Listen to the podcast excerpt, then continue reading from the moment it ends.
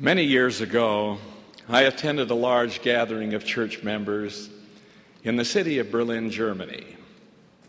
A spirit of quiet reverence permeated the gathering as an organ prelude of hymns was played. I gazed at those who sat before me.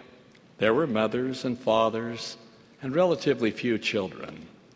The majority of those who sat on crowded benches were women about middle age, and alone. Suddenly it dawned on me that perhaps these were widows, having lost their husbands during World War II. My curiosity demanded an answer to my unexpressed thought. So I asked the conducting officer to take a sort of a standing roll call when he asked all those who were widows to please arise it seemed that half the vast throng stood. Their faces reflected the grim effect of war's cruelty. Their hopes had been shattered, their lives altered, and their future had, in a way, been taken from them. Behind each countenance was a personal travail of tears. I addressed my remarks to them and to all who have lost loved and then lost those most dear.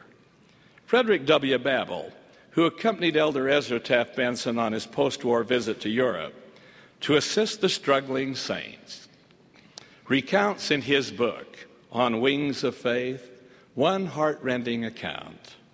A woman, even the mother of four small children, had been newly widowed.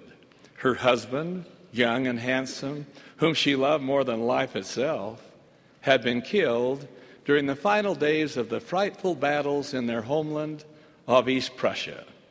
She and her children were forced to flee to West Germany, a distance of a thousand miles. The weather was mild as they began their long and difficult trek on foot, constantly being faced with dangers from panicky refugees and marauding troops was difficult enough. But then came the cold of winter, with its accompanying snow and ice. Her resources were meager. Now they were gone. All she had was her strong faith in God, in the gospel, as revealed to the latter day prophet Joseph Smith. And then one morning, the unthinkable happened. She awakened with a chill in her heart the tiny form of her three year old daughter was cold and still, and she realized that death had claimed her. With great effort, the mother prepared a shallow grave and buried her precious child. Death, however, was to be her companion again and again on the journey. Her seven year old perished, and then her five year old. Her despair was all consuming. Finally, as she was reaching the end of her travel, the baby died in her arms. She'd lost her husband and all her children. She'd given up all her earthly goods, her home, and even her homeland. From the depths of her despair, she knelt and prayed more fervently than she had ever prayed in her life.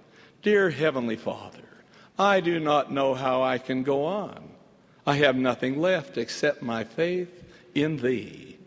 I feel amidst the desolation of my soul an overwhelming gratitude for the atoning sacrifice of Thy Son, Jesus Christ. I know that because He suffered and died, I shall live again with my family. That because He broke the chains of death, I shall see my children again in the flesh and will have the joy of raising them. Though I do not at this moment wish to live, I will do so, that we may be reunited as a family and return together to Thee.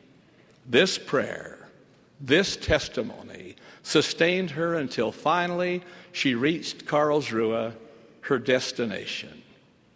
Though perhaps not so cruel and dramatic, yet equally poignant, are the lives described in the obituaries of our day and time. When the uninvited enemy called death enters the stage of our mortal existence and snatches from our grasp a loving husband, or precious wife, and frequently, in the young exuberance of life, our children and grandchildren. Death shows no mercy.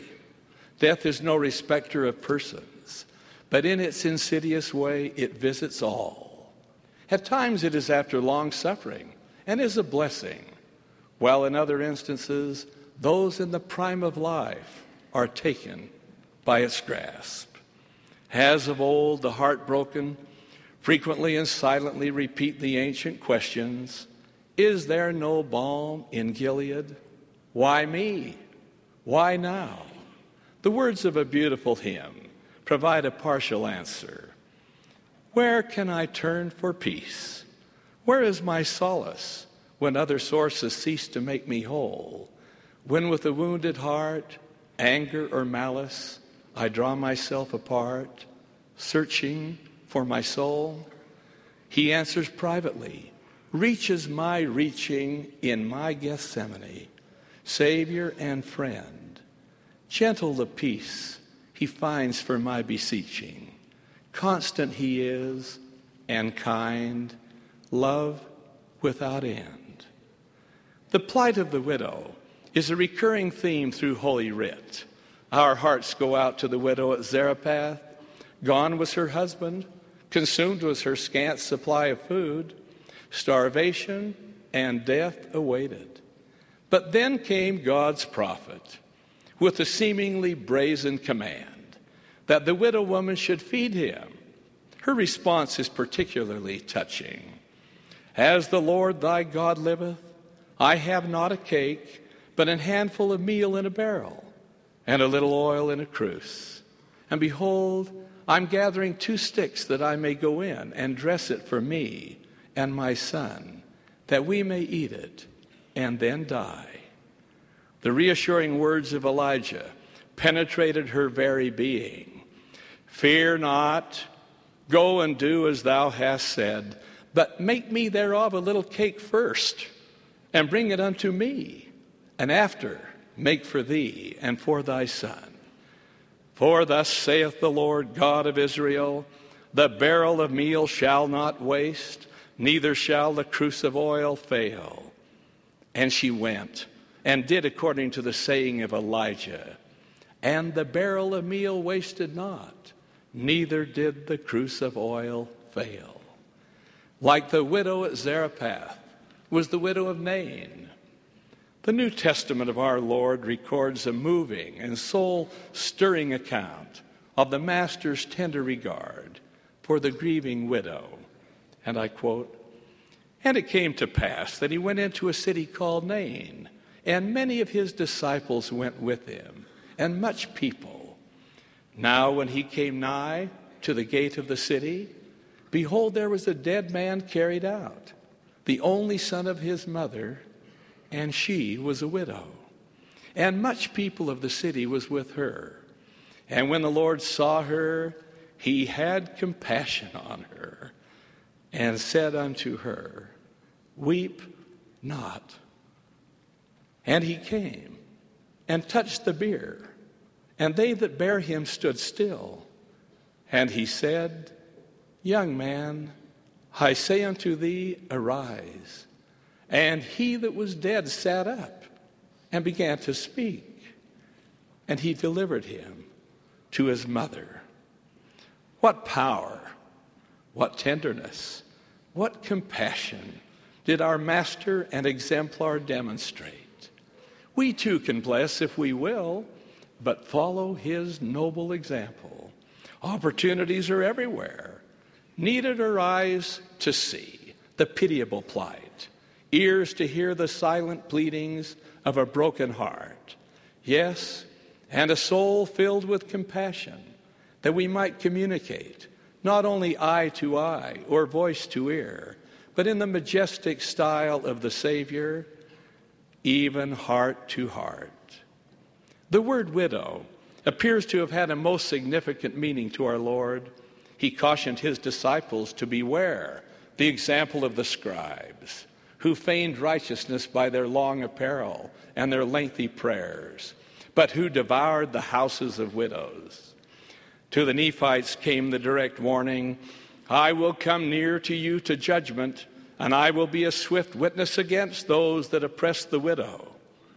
And to the prophet Joseph Smith he directed, The storehouse shall be kept by the consecrations of the church, and widows and orphans shall be provided for, as also the poor.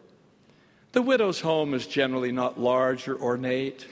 Frequently, it's a modest one in size and humble in appearance. Often, it's tucked away at the top of the stairs or the back of the hallway and consists of but one room. To such homes, he sends you and me. There may exist an actual need for food, clothing, even shelter. Such can be supplied. Almost always there remains, however, the hope for that special hyacinth to feed the soul. Go visit the lonely, the weary. Go comfort the weeping, the weary. Oh, scatter kind deeds on your way and make the world brighter today. Let us remember that after the funeral flowers fade, the well wishes of friends become memories, and the prayers offered and words spoken dim in the corridors of the mind. Those who grieve frequently find themselves alone.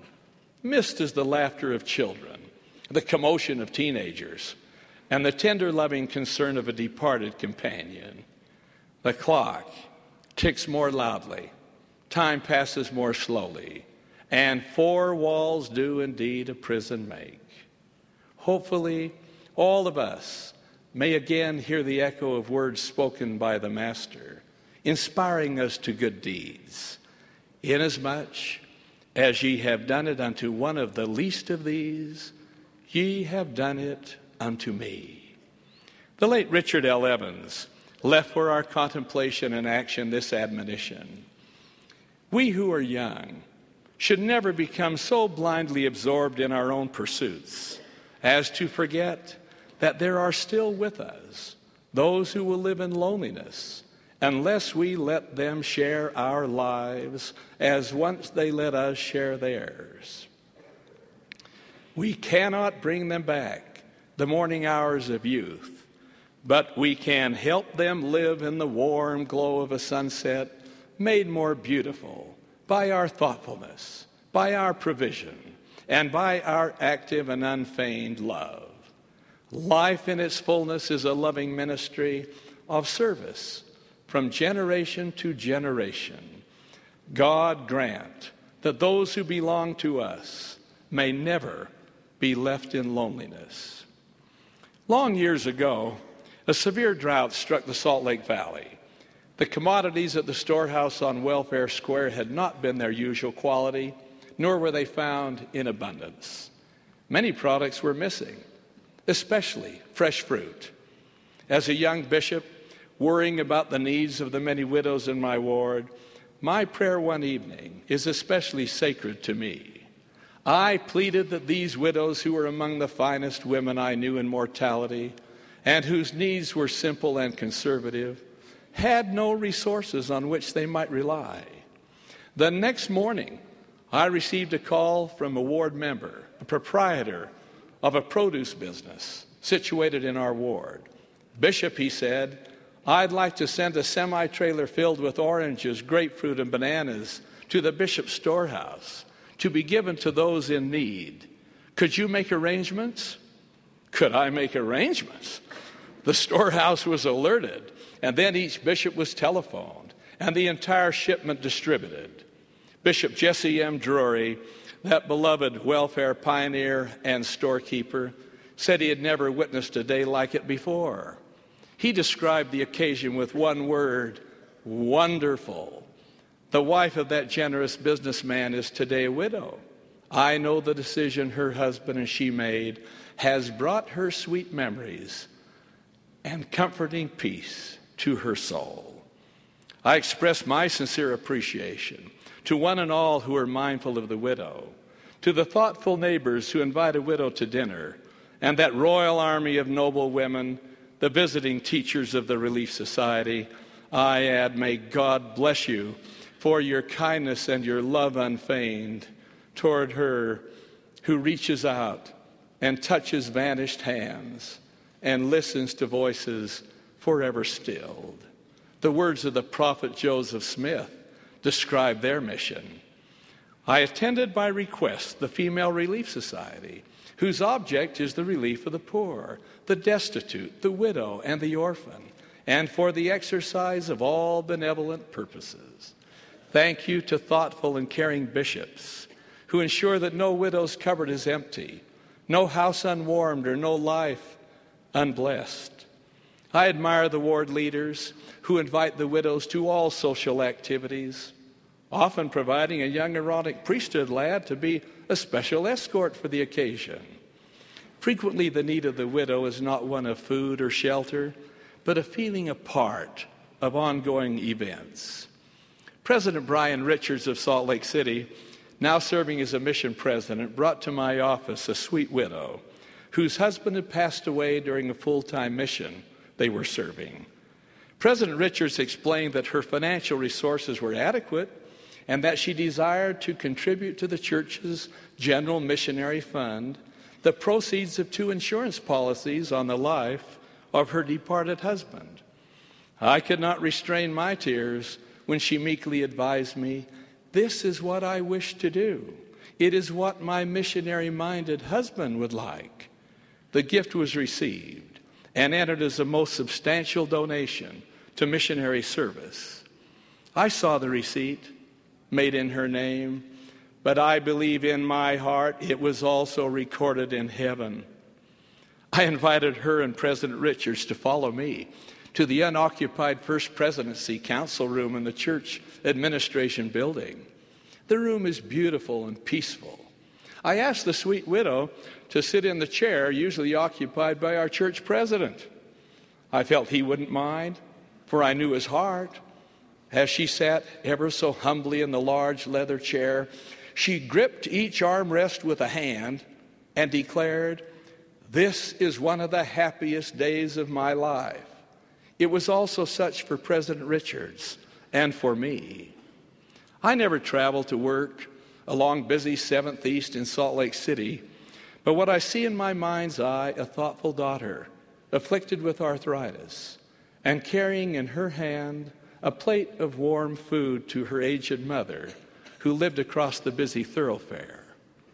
She has now gone home to that mother who preceded her in passing. But her lesson was not lost on her daughters, who delight their widowed father by cleaning his house each week, inviting him to dinners in their homes, and sharing with him the laughter of good times together, leaving in that widower's heart a prayer of gratitude for his daughters, the light of his life. Fathers experience loneliness as well as mothers. One evening at Christmas time, my wife and I visited a nursing home in Salt Lake City. We looked in vain for a 95 year old widow whose memory had become clouded and who could not speak a word. An attendant led us to in our search, and we found Nell in the dining room. She'd eaten her meal. She was sitting silently, staring into space. She did not show us any sign of recognition. As I reached to take her hand, she withdrew it.